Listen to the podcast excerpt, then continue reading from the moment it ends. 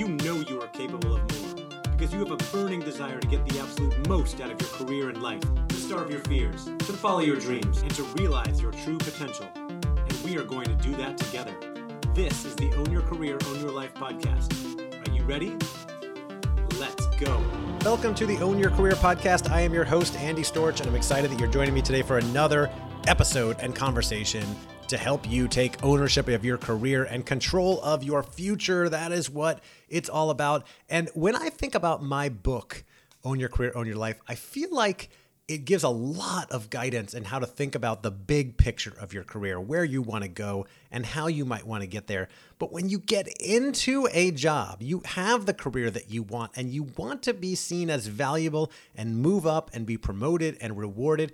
I know I don't get into the nitty gritty of that stuff in my book, but luckily for you and me and us, there's a new book out that I think can be really helpful with that. It's called Impact Players by Liz Wiseman. And maybe you've heard of Liz Wiseman. She is also the author of the best selling sensation Multipliers, which came out about 10 years ago. Multipliers is a leadership book. It's all about helping leaders become better managers and leaders and really enabling people around them to do great work. I love that book. In fact, I am a multipliers certified facilitator. I met Liz years ago through the business consulting company I used to work for, BTS, and I became a multiplier, multiplier certi- certified facilitator. And I've actually traveled all over the world running workshops teaching the concepts from that book. So, very familiar with that. And I was excited when Liz released her newest book, which is called Impact Players How to Take the Lead, Play Bigger, and Multiply Your Impact. And so, if you're not a manager or Maybe you are, but this you've got it down to figure out how to manage your people. But you want to think about how you manage your own career and move up in a company and be seen as an impact player. This is what this book is all about. It's both for you as an individual think about your own career as well as for leaders and organizations think about how can they help their people become impact players. And so i already mentioned who liz is. She's a researcher and executive advisor who teaches leadership to executives around the world. She's the author of the new york times bestselling book multipliers how the best leaders make everyone smarter. Also, she wrote The Multiplier Effect Tapping the Genius Inside of Our Schools, Wall Street Journal bestseller Rookie Smarts Why Learning Beats Knowing in the New Game of Work, and her latest book is Impact Players How to Take the Lead, Play Bigger, and Multiply Your Impact. She's also the CEO of the Wiseman Group. She speaks at conferences all over the world. She spoke at my first conference, the Talent Development Think Tank, in January 2020 in Santa Rosa, California. And I'm excited to have her back on my podcast. Today, we are talking about what it takes and means to be an impact player. So, without further ado, here is my conversation with Liz Wiseman. Enjoy. All right. I am joined now by my friend Liz Wiseman, best-selling author of the book Multipliers and the new book Impact Players. Excited to have you back on the show. Liz, welcome. Well, it's good to be here. And Andy, you are a friend. Yeah, it's been nice to to get to know you over the last few years. Well, thank you. I appreciate that. It's been great getting to know you. And you could have responded that by saying, No, you're not a friend. I don't know why you introduced me as such, but I'm glad that you went the other way. no, no, I do feel, Andy, my friend, I very much feel that way. Well, thank you. Yes, of course. We've gotten to know each other quite well over the last few years, doing some work together. You spoke at my conference in January 2020, back when we used to have those kinds of things. And of course, I know your, your content quite well and was excited to dig into this new book, Impact Players. And I, I definitely see the need for it because there's uh, you know so much talk about how do we get our leaders to become better managers but what about all the individual contributors all the people out there who are trying to make their mark and grow in their careers? And i know there's a lot of great advice in here but i wanted to just start by asking you know why did you write this book and and why now well, um, I think, Andy, you can appreciate it because you have been out there teaching people about multipliers, how to be a multiplier leader. And I've been doing that for 10 years. Mm. And along the way, there were various points where I call them warranty calls, where someone's like, I did it. I heard you speak. I read your book. I did everything you said. I tried it. It didn't work and so then I'm in this troubleshooting mode of, well, okay, well, first of all, maybe it just doesn't work. Maybe this multiplier right. concept is a bad idea. Yeah. That's always a possibility. But then like, what about? And and so as we are going through, like, well, maybe you're not doing it very well. Maybe you're trying new behavior and you're still wobbly, or maybe you're trying new behavior and you're still thinking like a diminisher. Maybe people have been diminished so long that even your attempts at good leadership are going unnoticed Mm. or that people have like lost the will to contribute the will to try. And so it got me looking at not just what is the leader's obligation but what is the contributor's role in this? And and then there was a moment and andy you of all people will appreciate that moment you're out teaching and i'm teaching about multipliers. I, i'm pretty sure this was the salesforce. And and the guy's like and he's like yeah yeah i get it i want to be a multiplier leader that's good i'm good with that but you can't multiply zero Hmm. I'm like, that's, I'm like, hmm, what is he saying? And I'm Yeah. thinking, is he saying the people who work for him are zeros? Yeah. And I'm about to burst into my speech about, hey, everyone has intelligence and brings capability. And your job as a leader is to find the intelligence of Right. everyone. Bring it like, out of them. Yeah, I'm about to like, it's almost like a musical, like where I'm about to burst into a song or something. And then he's explaining what he means. Like, thank goodness I listened just a little Mm. bit longer. And he's like, yeah, I'm supposed to bring a certain set of mindsets and behaviors, but what about the people who work on my team? Aren't they supposed to bring, like, they have to show up in a certain way? Yeah, like meet me halfway on this. meet me halfway meet me halfway. And so i got interested in the halfway. And what is you know in some ways for every act of great leadership like asking a good question well then there's an act of great contributorship.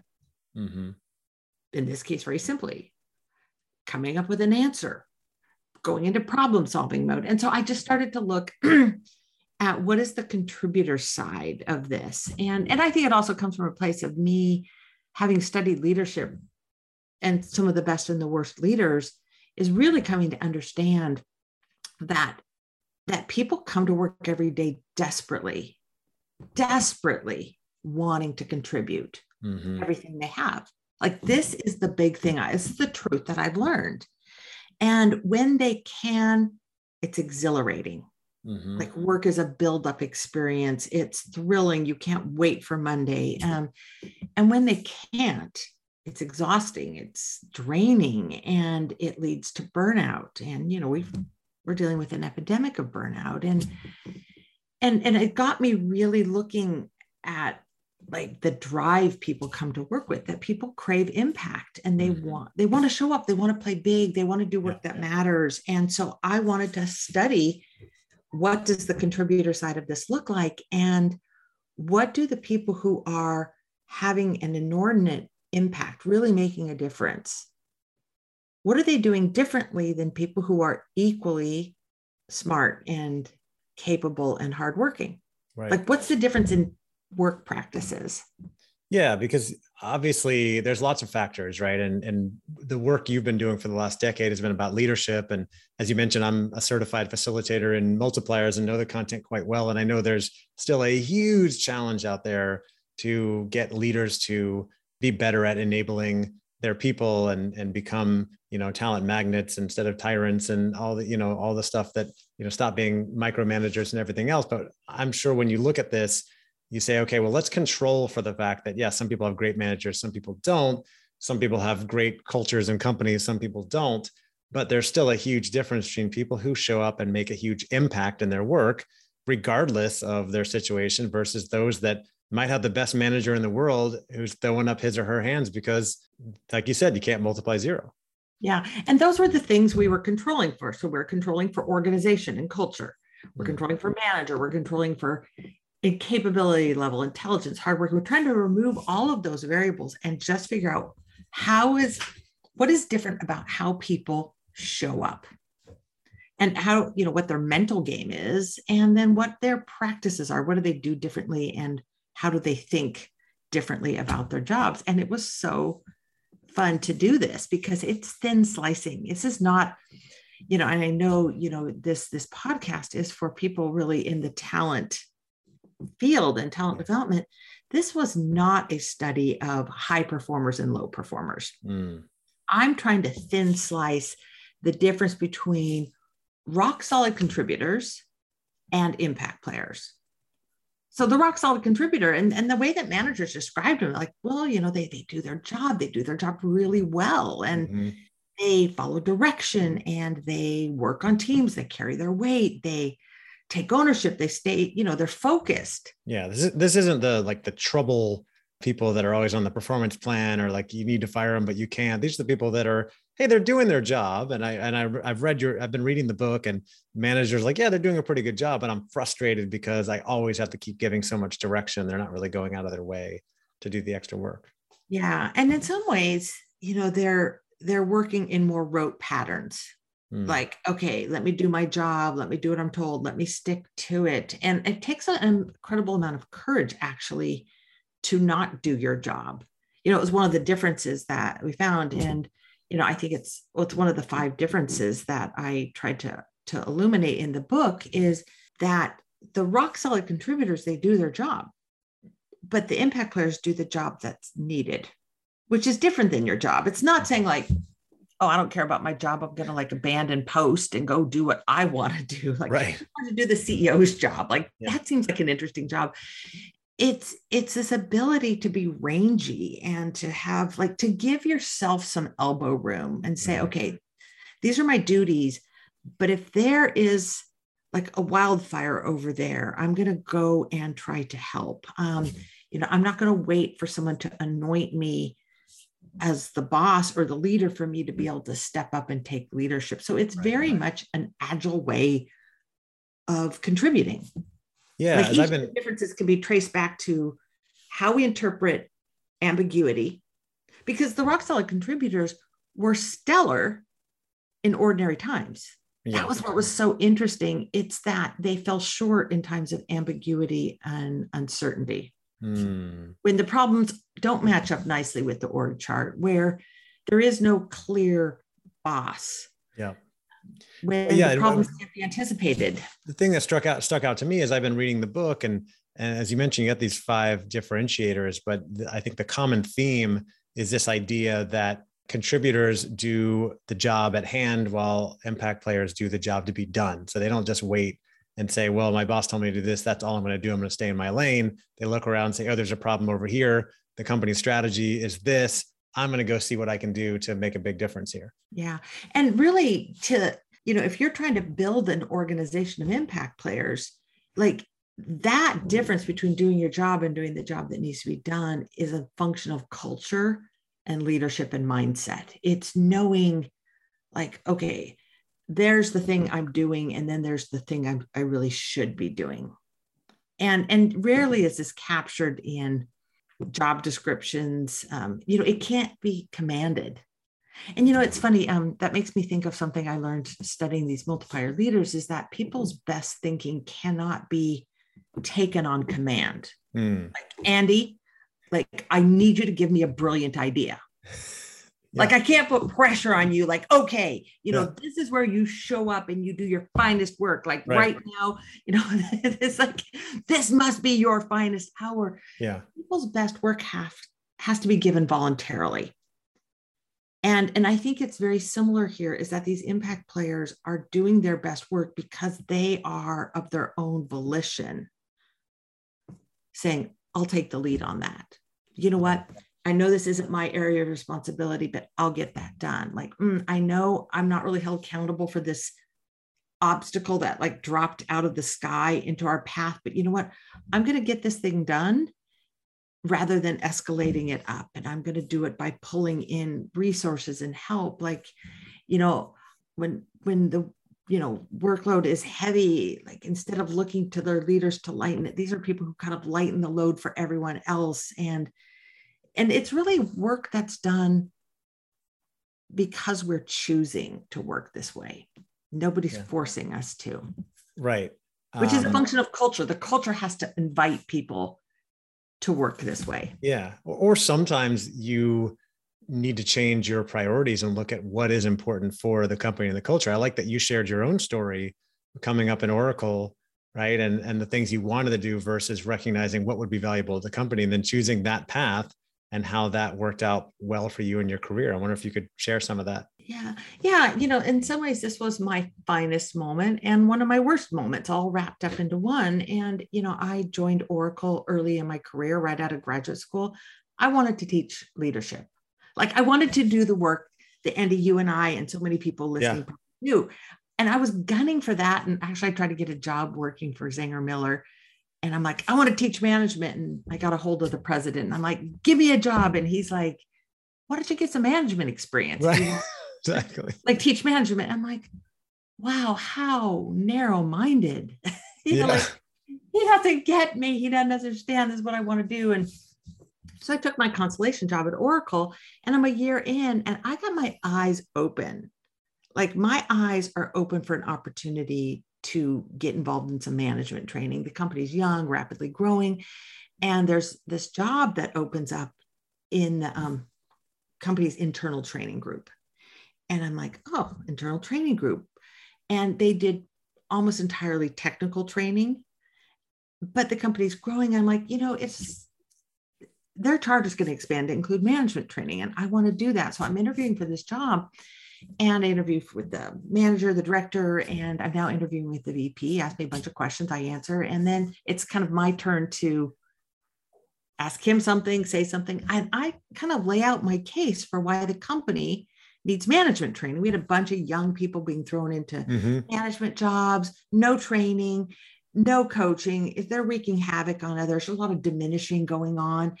And I see it and I like explain it. He's, you know, Bob, the vice president, he sees it too. He agrees with it. And I'm like, Oracle needs a management boot camp. And I would love to build this. Like, I'd love to help yeah. develop that. And he said to me, he's like, you know, Liz, that's great like we think you're great. We're excited to have you come join our team, but you're you know, it's kind of like patting me on the head. Yeah. Your boss has a different problem. She's got to figure out how to get 2,000 new college grads up to speed on Oracle technology this year. And he said, What would be great is if you could help her do that. Yeah. And, you know, they were running these boot camps, and I knew they needed technical instructors, but I had come out of business school. I wanted to teach management training. Like I wanted to teach leadership. And Bob wants me to teach programming to a bunch of nerds. Right. And these, and these are people who are coming out of MIT and Caltech and Harvard, Stanford, all these top schools with CS degrees, with people with like PhDs and right. um, you would assume they know it better than you already anyway. Yeah, I'm like, uh, I don't want to do this. I'm not qualified to do this. Like, let's do something I'm and I didn't want to do it. It's not the job I wanted at all. But I'm I could tell this was the job that was needed. And, and he was giving me this incredible gift. Um, what he was essentially saying, he said it politely, but what he was saying is like, Liz, hey, make yourself useful. Mm-hmm. And I'm like, wow, he's telling me what's the most important thing, not just to my boss, but to him and to the company right now well, if that's really what's important, I should go work on what's important and see if I can contribute there. And so I'm like, okay, I'll do that. And that's a whole nother story how I figured out how to teach programming to a bunch of programmers. Um, right. But as it goes on, right, you keep running into these. Well, I could go follow my passion or what I want to do, or I could look at what's valuable to the company. I thought my whole my whole career was a string of this, where they then say, okay, we need someone to manage this group and build Oracle University and like really build a true corporate university. I'm like, and they asked me to do that. And I'm like, I don't want to do that. I'm having fun with my little ruse here, teaching programming to a bunch of hotshot programmers. Yeah. And I'm like, no, find someone else who wants that job. And they're like, no, we want you to do it. And I very much remember that little speech I got from him, which is why you need to do this. Mm-hmm. And I think it was I think it was a couple things. One is I now understood the technology, which was the lifeblood of the business. And I had demonstrated that I was willing to subordinate my own like sense of like self and passion what i cared about to what was important and i don't mean that i was subordinate like i don't think anyone in my entire career would describe me as subordinate yeah but they're like, no, no, no, we want you to do this. And so I did that job. And then, you know, then they keep asking me to do things sort of out of range. And I keep saying yes. And suddenly I've got bigger jobs. And, you know, I had a management job bigger than anything I could ever imagined, certainly anything more than I had hoped for. Because, but it was because I kept working where on the agenda. Yeah And then it was interesting. I had a colleague from HR, you know, asked me one day, Hey, Liz, can we have lunch? I, I need your help. I'm like, Sure, you can feed me. And um, we got to have lunch, and she describes this program that she says, I need to get executive buy in to this program. Like, essentially, like, I want to get this on their agenda. And she's like, Can you help me with this? Like, you're a master of this. I'm like, No, I, I don't think I can help you. And she's like, What do you mean you can't help me? Like, you do this better than anyone. I'm like, no, I've never actually taken anything that was important to me and sort of made it important to the executives. I'm like, what I do is I find out what's important to them. And then I make that happen. And in the process, yeah, I've probably earned a lot of influence and I've earned the right to very much influence the agenda, if not help set or set the agenda. But that's an outcome. That's not the entry point. Mm-hmm and it, i think it created an orientation for me but it was because i had you know this vp bob who was like hey liz make yourself useful it reminds me you know working with a lot of people in learning and development talent development training world which you came from so many times people have initiatives they want to implement. We need to create this new management training program whatever it may be and are looking to get that sponsored by executives or funded by an executive team and don't take the time to truly understand what's really important to the executives, the so called sponsors, and build something that fits what they're trying to achieve so that they're a lot more excited about it. Well, and, and I think it's so much easier working on this agenda, even when you're in um, areas you're a little out of your wheelhouse in, because what I've noticed is that when you're working on the agenda, I've never seen an executive not have time for a meeting when you're working on the right agenda. I've mm. never seen so an executive say, I don't have money for that. Like I've noticed every executive finds money for the things that are important to to share to he. You know, it's like yeah. th- there's money there, there's momentum, there's energy. People give you their time, meetings don't get postponed um, you know the executives are tightly wound around it which means you can keep making it better and better as opposed to yeah it's good enough oh it's right. fine right yeah i don't have any opinions you just do it and it's it, there's more pressure there but it's also a lot more fun. So yeah it's like getting part of this like slipstream of energy. I want to make sure we make an important delineation here because you talked in in sharing your story you talk about doing what's on the agenda and what's important to the business and the leaders that you work for. Mm-hmm. Going back to what you talked about earlier between contributors and impact players you weren't just doing whatever you were told right this is the job to be done and this is all i'm going to do it was really looking around understanding okay what is truly important to my leaders to the business and going out and finding the things that need to be done not just whatever they tasked you with doing right yeah. Well, and um, let me kind of show what that nuance looks like today. So when you know clients um, hire me to come in and teach or speak or do whatever, they often will. It's amazing. Sometimes I get clients who are awful micromanagers about me coming in and helping their people not be micromanagers. And right. And so, you know, and you can imagine I'm sort of have this allergic reaction to micromanaging. Yeah. Um, based on the work that I've done. And and so when like a client is trying to micromanage me, I don't just go, oh yeah, let me go and do for them this thing that they've told me to do for them. Okay, right. we want you to do this and this, don't do that, don't do this, do this. I'm like, that's not going to get them what they really want. And so I back up and I'm like, tell me what you're trying to accomplish. And and sometimes they're like well we want you to do this. No that's not what you're trying to accomplish. Like what's really important here? Why are you convening people? Like what's the gap? And i get them to tell me about the the business need. And then i'm like now here's the way that i can do that best and so it's not this like subordinate subservient like you just tell me what to do and i'll do it it's mm-hmm. let me understand what's important to the organization and what's really fundamentally important to you? What are the true outcomes we're looking for? And then I'm going to use my expertise and skills and talents and whatever like to do that. And that I think is what I saw in these impact players is not this let me roll over and play dead and just do whatever, let me like work for the man and like it's not this, it's let me understand what's critical and then let me contribute that in the very best way I can. I think there's an important lesson there also for people who work in talent development, learning and development, HR, that you get these requests all the time from business leaders. Hey, we need a training program on negotiations or this technical training program. And people often just jump and say, okay, that they want this program, I'm going to go create training rather than, you know, the prudent thing is to take more of a consultative approach and ask questions and go talk to different people and find out what the real need is and then create a solution for that. Yeah. Or, you know, the way of the impact player in that case might be, you know what, if they're asking for a Java training class, we're going to go in and do a Java training class and we're going to do such a great job that they're so thrilled with that that then the next time they ask for something, we're like, okay, let me let me step back and let me so it's like you're earning the right you know, I, I think impact players is really all about why some people have a lot of influence inside organizations. Mm. Yeah.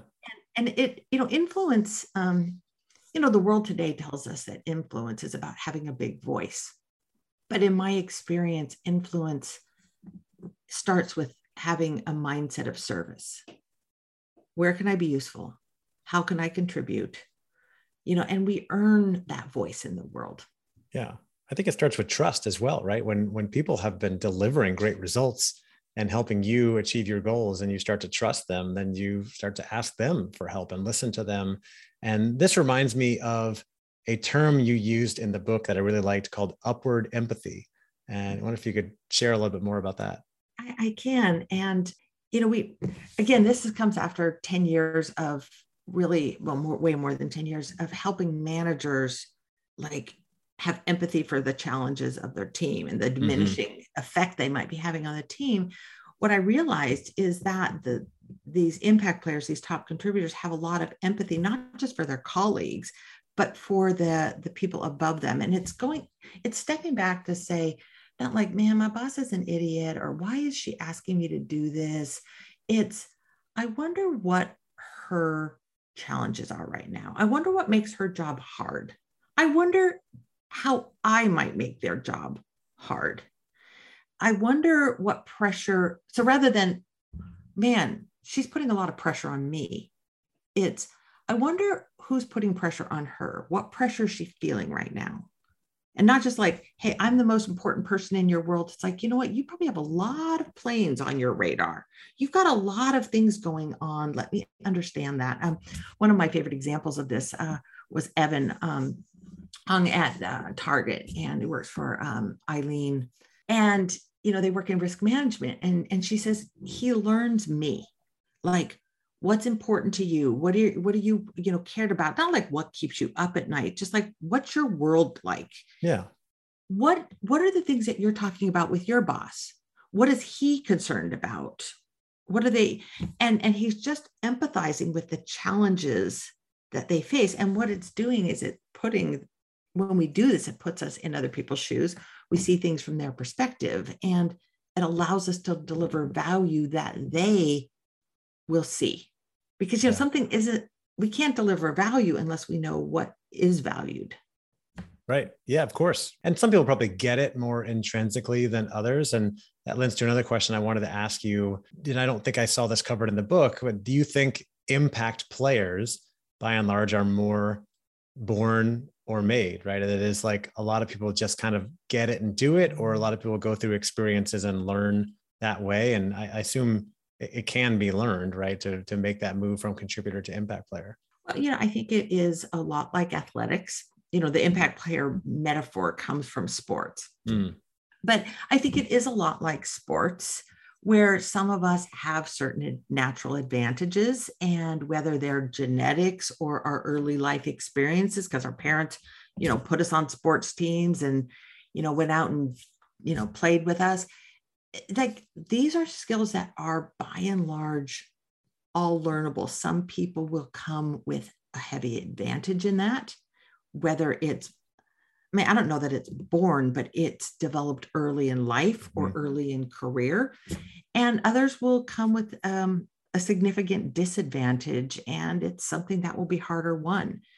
One of the parts of the research that I'm was the most pleased with was the, the part that we did after we could have called it quits. Um, you know, once I kind of built this model of you know here are the mindsets and practices that differentiate impact players from from others i decided i would go and try to find out which one of those are which of these are most learnable and which are very difficult to learn which was hard research because one there's very little out there in the psychology literature about what mindsets are extensible and and learnable.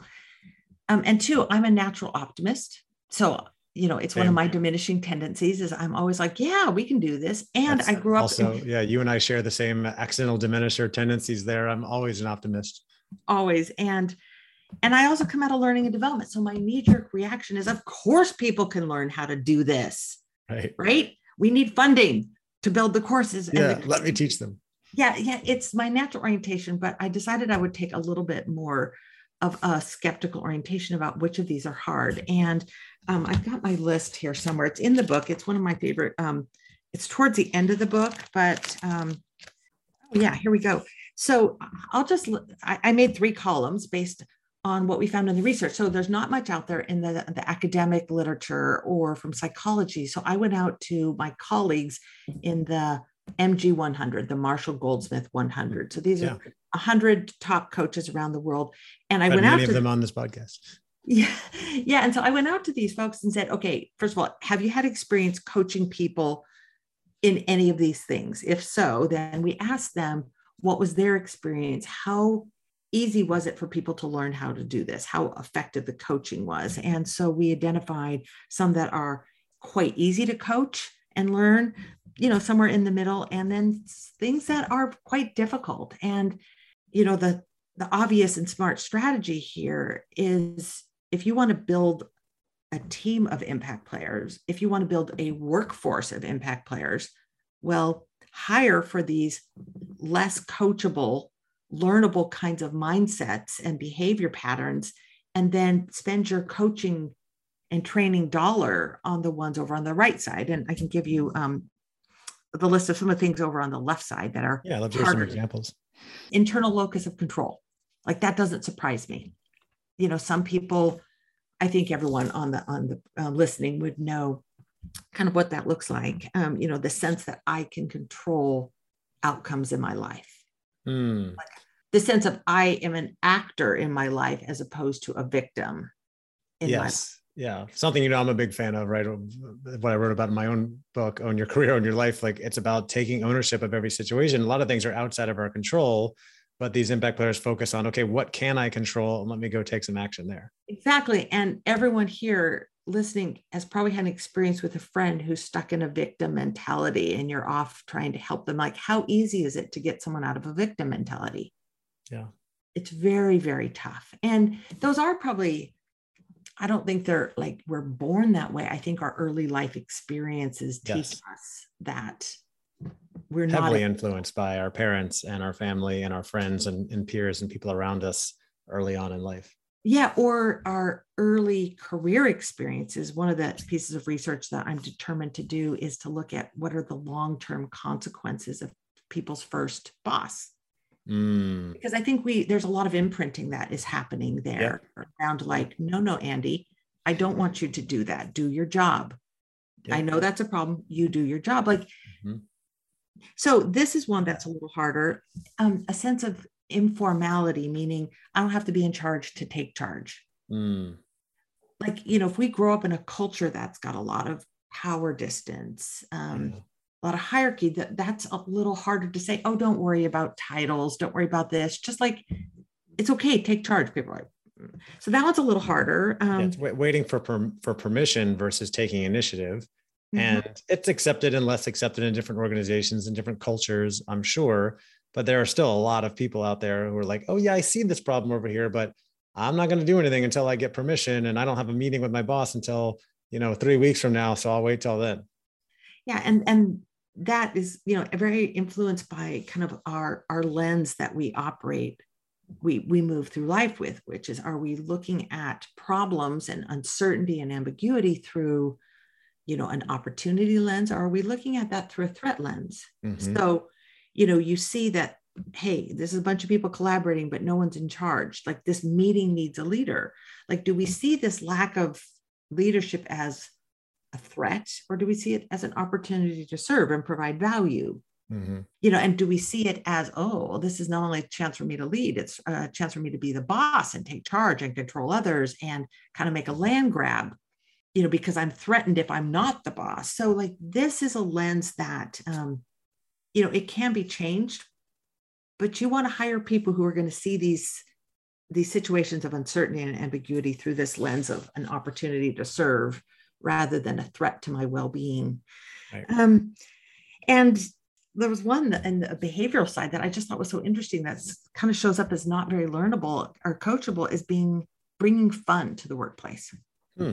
honestly that kind of depressed me i was like oh i would think that that could be taught right but you know there there are some people who take things pretty seriously and but there's a lightheartedness around these impact players around right. They're sort of easy to work with. They're easy i wouldn't say they're easy going they're low maintenance. And they just bring a sense of levity and fun to work that yeah. Well i'm glad to hear that's on there because you know I, I think back to my time working for different companies when i was an employee and i always thought i was never particularly very good at any of the jobs that i did but i always brought fun to the workplace wherever i went. And you know people seem to appreciate that. Yeah. Yeah that's kind of my life story is i want to work around people who are fun and yeah. it's what you know when we surveyed 170 managers like i can tell you out of 170 managers nearly 170 of them want to work with people who are fun huh. um, that's surprising and, you would think oh, most of them would just say like yeah fun is nice but we need to get things done this is about business and save your fun for for happy hour or something. No, no. Um, I'm looking for where that shows up. And yeah, it's in the list of, so we asked managers, 170 of them. This was actually my real favorite part of the research. Toward the end of the, each interview, we asked them, what um, what do people do that really bugs you, that makes it difficult for you to do your job as a leader, right. that actually makes you resent not just them, but your job? and then we asked people like what do people on your team or around you do that just make your job a delight that you love it when people do it and um, of the top 15 so there were many many but of the top 15 number eight is bring good energy have fun and make others laugh yeah it's in the top 10 things managers most appreciate that's cool that's surprising so i want to ask you i want to give people some you know actionable advice here and i know the book there's a couple different approaches, right? There's one of how do you help people become impact players, right? With the learnable skills. And then how do organizations help their contributors make that move to becoming impact players? Maybe we start with the advice for individuals, people listening, uh, and you know, hopefully they're going to read the book as well. It's like, okay, how do I make this move? Maybe I have just been a contributor. How do I become more of an impact player so that I can move up, be more valued, and feel like I'm contributing more? Yeah. So where should we start? Should we start with what would we do? What what can you do as an individual? What can you do as a manager of a team? What can you yeah, let, us start with the individual and then maybe we can go to the manager and the organization. I think the simplest thing that you I mean, there's a number of things you the book is probably over rotated on practical tips. So I at, at, the end of each chapter, there's a playbook of like, just try this thing. Yeah. But I think if I had to pick one that really puts people on the path of being an impact player, it is to to find the win and then get in on the win. And what I mean by win is what's important now. Mm. And one of my favorite examples of this, we did an early webinar on this, and one of the attendees was a worship leader at a big church. And he was good at his job. He worked hard. He kept his leaders informed. But when we talked about this idea of like, figure out the agenda, like what's important right now, what's important to the people you work for, he's like, wow, I'm not working on the agenda. Mm. And the way I know that is because I send a weekly email to the senior pastor telling him what I'm working on, and he never answers it. It like crickets when he sends these. And I'm like, okay, why don't you try this? So when you send that weekly email, I want you to do two things. Number one, describe briefly what you understand to be the most important work of the organization. Like, this is what I know to be most important to you, to the organization, and two, how you're working on that. That's it. He does those two things. Here's what's important now, and here's what I'm doing on what's important now. And he said the response was dramatic. Like mm-hmm. my emails got responses, encouragement, like participation, reinforcement, like recognition. and think about how good it feels when the people who work for you say, you know what, I understand what you're trying to do here. I understand what we as a team are trying to do. And here's how I'm contributing to that. Hmm. So that's one thing is just figure out what the win is, what's important now, and then go to work on that and then talk it up. Like tell people how you are working on what's most important. It's not about standing on a soapbox and bragging about it. It's just letting people know I got my eyes focused on what's important. Hmm. Yeah. You, you do that. It's essentially it's it's doing the job that needs to be done and letting people know that you're doing the job that needs to be done.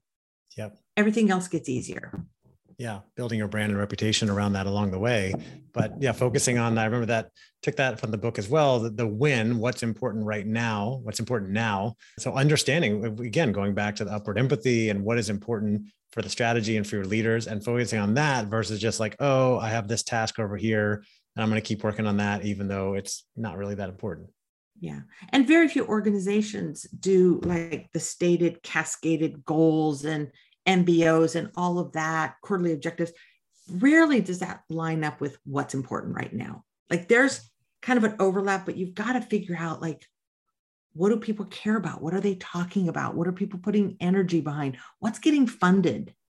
What are themes that come up over and over? That's what tells you where there's energy mm-hmm. and heat and interest, and then go to work on that.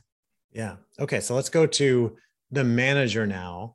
You are a leader, you're a manager, you have some contributors on your team. And of course, first and foremost, we've read multipliers. We're trying to, we're doing our best to be a multiplier leader, but how do we help our people grow from contributor to impact player? Yeah, well, uh, let me like use two ideas for multipliers as sort of a bridge to what I've learned about how do you how do you build a high impact team? How do you help people contribute at their fullest? The first is like understand how your accidental diminisher tendencies can prevent people from from working this way.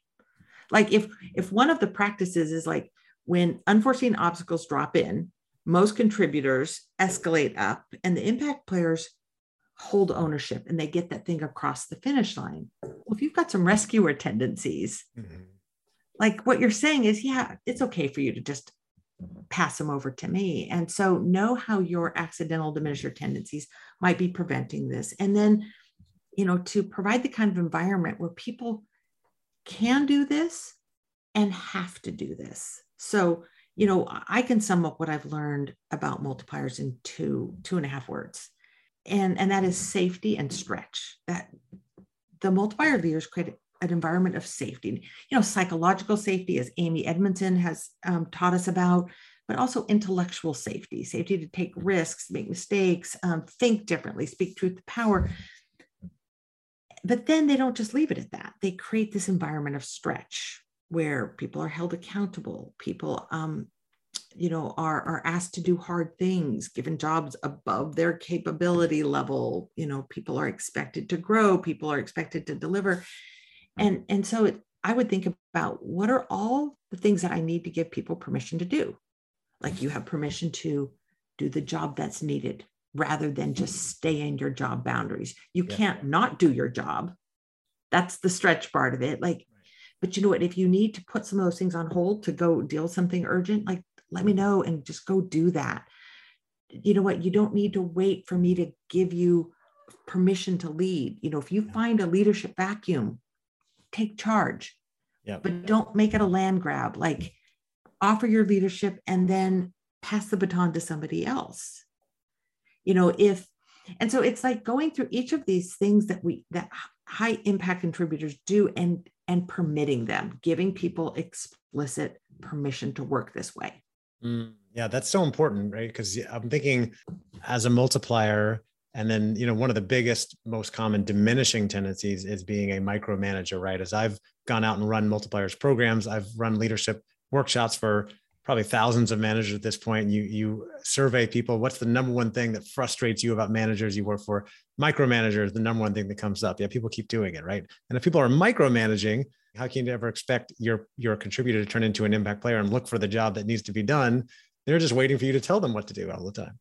Right. And, and one of the things I loved about this research around impact players is if a manager can build a team of impact players, it is your ticket out of micromanagement. Mm. Because when you have people who do the job that needs to be done rather than job, take the lead rather than wait for role clarification, maintain ownership rather than pass it up to you, you know, people who ask and adjust their work when the targets are changing rather than sticking to what they know, people who make work light for the team rather than add to the burden, like you don't have to manage anymore. People are self managing. Yeah. So it's your ticket out of micromanagement and sort of out of management, and it's your ticket to leadership. Mm. And, you know, I think we all know this that no one really wants to be managed anymore. People want to be led and coached. Right. right. And I'm not sure I can find a lot of people who want to manage. Right. They don't want to be doing it, but they end up doing it out of fear or whatever the, the reason may be, and not realizing they have this golden ticket if they just invest the time in enabling people. Yeah. And no one really wants to be a micromanager. I mean, there's a, maybe a few people, they might be like sociopaths or something, but that most of us don't want to do it and we resent when we're pulled into it. Mm-hmm. I mean, the people I run into want to be good leaders. Right. And this, you know, is your ticket to doing, but you've got to give people permission. Yeah, you've got to make that decision. And as you said in multipliers, you know, very few managers show up to work thinking I'm going to be a diminisher, I'm going to be a tyrant today.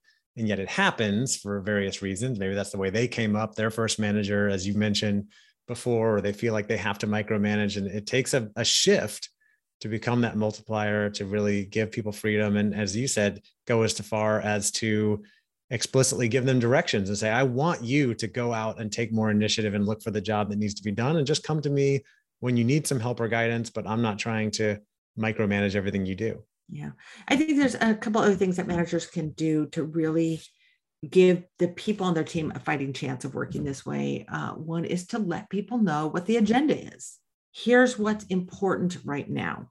And also, here's what's important to me. One of the interesting things in the research, we ask 170 people, what is it that you people do that you absolutely love? And what is it that people who work on your team around you do that really frustrates you? And then I would say, they would, they'd say, oh, nothing frustrates me. I'm like, it's okay. And then they start spewing this. And then they go, wow, you know, I've never told anyone on my team that. Mm. Like I've never told someone that long-winded emails really bother me. Yeah. Like that what I really wish people would do would sum up an email chain that they're forwarding to me and ask yeah, me to weigh in bullet on. points. give me three bullet points so I don't have to read that whole thing. And and so many of them came out of the interview saying, I think I'm going to share this with the people who I work with. Mm-hmm like it's kind of here's how to be successful here so letting people know here's what's important to me the other thing is around feedback is i think probably everyone in this community has sort of a love-hate relationship with performance reviews and, and feedback and we think a lot about it i think one of the simplest so- solves to this is the impact player orientation to feedback is feedback i'm not seeking feedback about me and I don't interpret feedback as about me. I, I see feedback as information about my work. Like, what can I do to recalibrate my work and make it better? And so I think the thing we can do as managers in this is get out of this business of giving people feedback. In some ways, like you might go extreme on this, say, I'm not going to give anyone any personal or professional feedback. All I'm going to do is give them information about how to make their work better. Mm-hmm. It's so much easier to give and it's so much easier to receive. Like, oh, here's here's what would make that presentation better. You know, yeah. here's what would make that report easier for other people to read. Or here's what would make my job easier as a manager, as you mentioned, like the email chain. Mm-hmm. You know, I would appreciate it if you, you know, if you did this, I would it would be easier for me and it would probably save us all time or whatever it may be. Yeah, I think we we've gotten ourselves in this situation where it feels like we as managers are making judgments about people. And I think if we can get out of that business and give people information to make their work better, I, I, think it would allow everyone to do work that was more impactful. Absolutely. Uh, Liz, we talked about what contributors can do to step up and become impact players. We talked about how managers can enable their people to become impact players, some of the ways that we can help enable them and also stop doing things to prevent them or get in the way. Uh, what about from an organizational perspective? You know, we have a lot of people listening to this podcast to work in talent development, learning and development, who are creating training programs and looking for ways to enable their people to become more effective, more productive, more engaged, all of those things. What can organizations do to foster more of a culture or create more impact players? Well, I think there are things that we can culturally give permission to. Like, you know what? It's it's like, hey, if you see a problem, go fix the problem. Like, don't wait. Um, so there's certain things that we can do to permit this kind of agile, rangy way of contributing. Uh, two, the other thing I think we do is take a look at our, you know, most corporations have statements of values. And one of the things I realized in so so part of how I did this research, I'm going to go back to the research, is the way I even figured out what were the impact players doing in, in creating the behavior of the surveys, I, I looked at oh several dozen companies' value statements and said, okay, here's what companies say they value: ownership, initiative, customer-driven behavior, and and I assessed the impact players against that. And there's not always a really strong map to that because most of the corporate value statements describe average behaviors.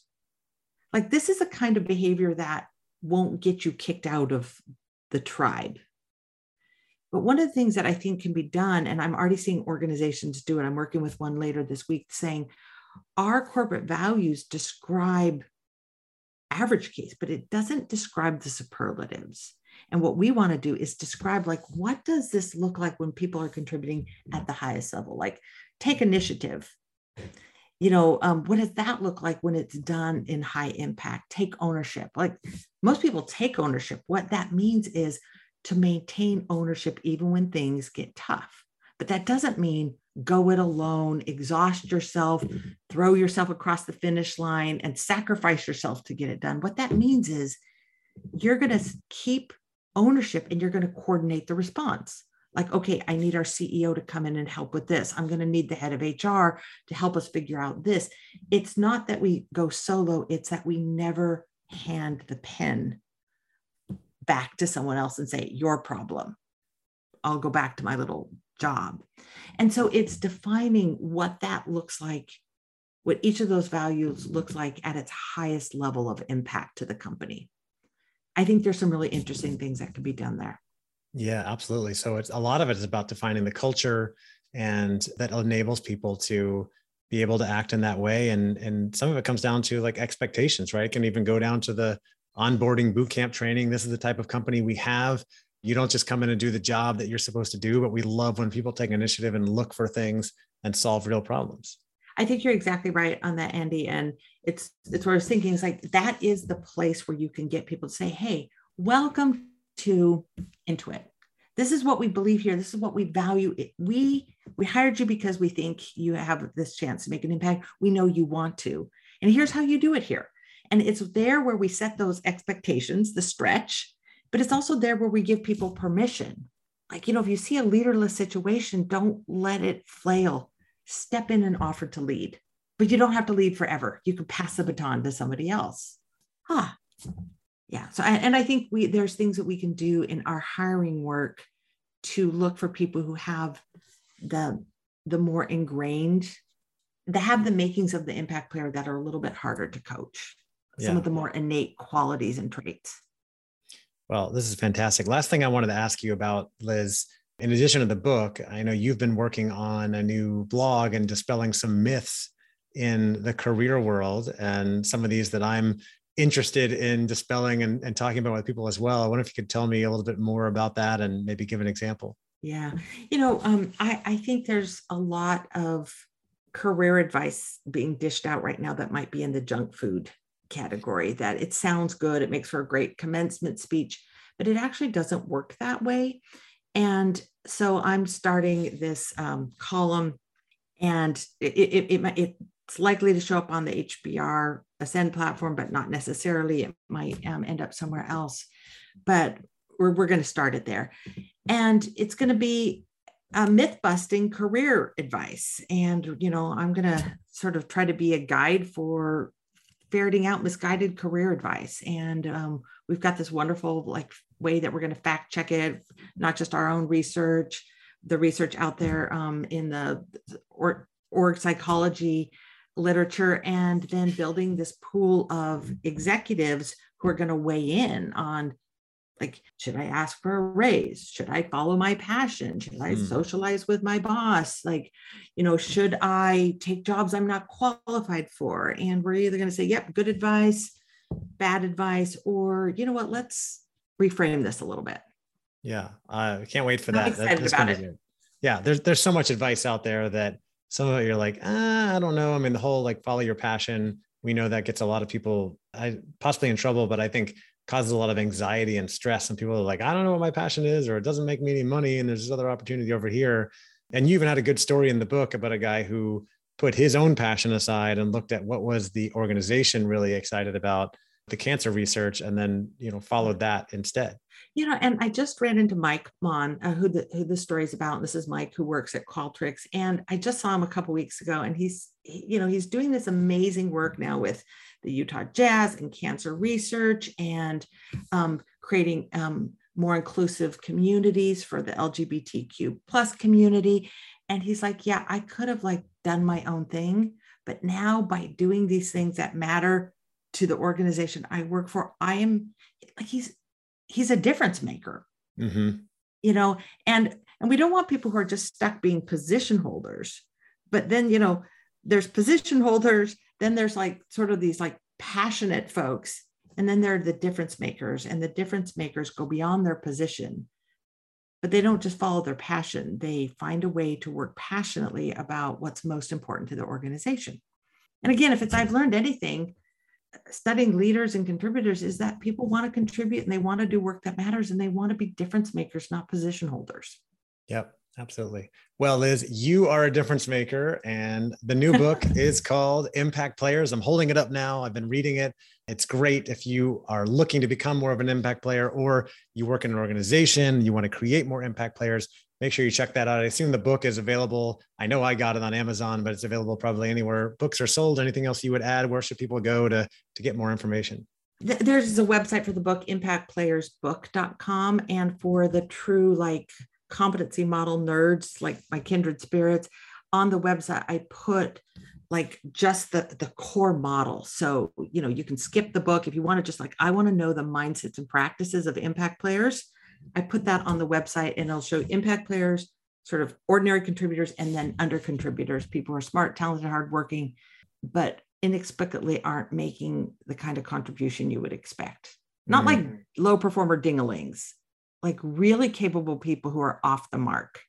Yeah, and yeah. and that's all uh, I put that all up on the website for like those of us sort of L&D nerds. Right. Yeah. Yeah. Well, impactplayersbook.com. We'll put links in the show notes. And of course, make sure you go out and get the book. Liz, this has been awesome as always. Thank you so much for coming on and sharing your research and wisdom and experience and stories with us. I always love it. I know our audience does as well. So thanks again for coming on. Thank you, my friend. All right, that will do it for my conversation with Liz Wiseman. I hope you enjoyed that. I hope you got some tips, some things to think about in terms of how do you become an impact player in the organization that you work for, or maybe it's your own organization. How can you help the people who work for you become more of an impact player? You can learn more, of course, by checking out her book, Impact Players how to take the lead, play bigger, and multiply your impact.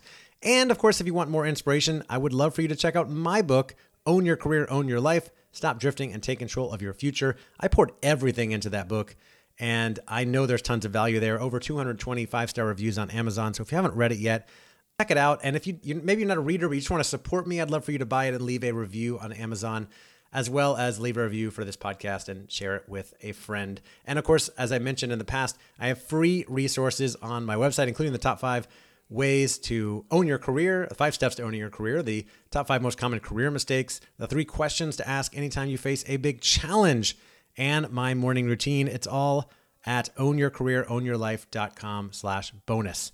Thank you again for listening, and I'll talk to you next week.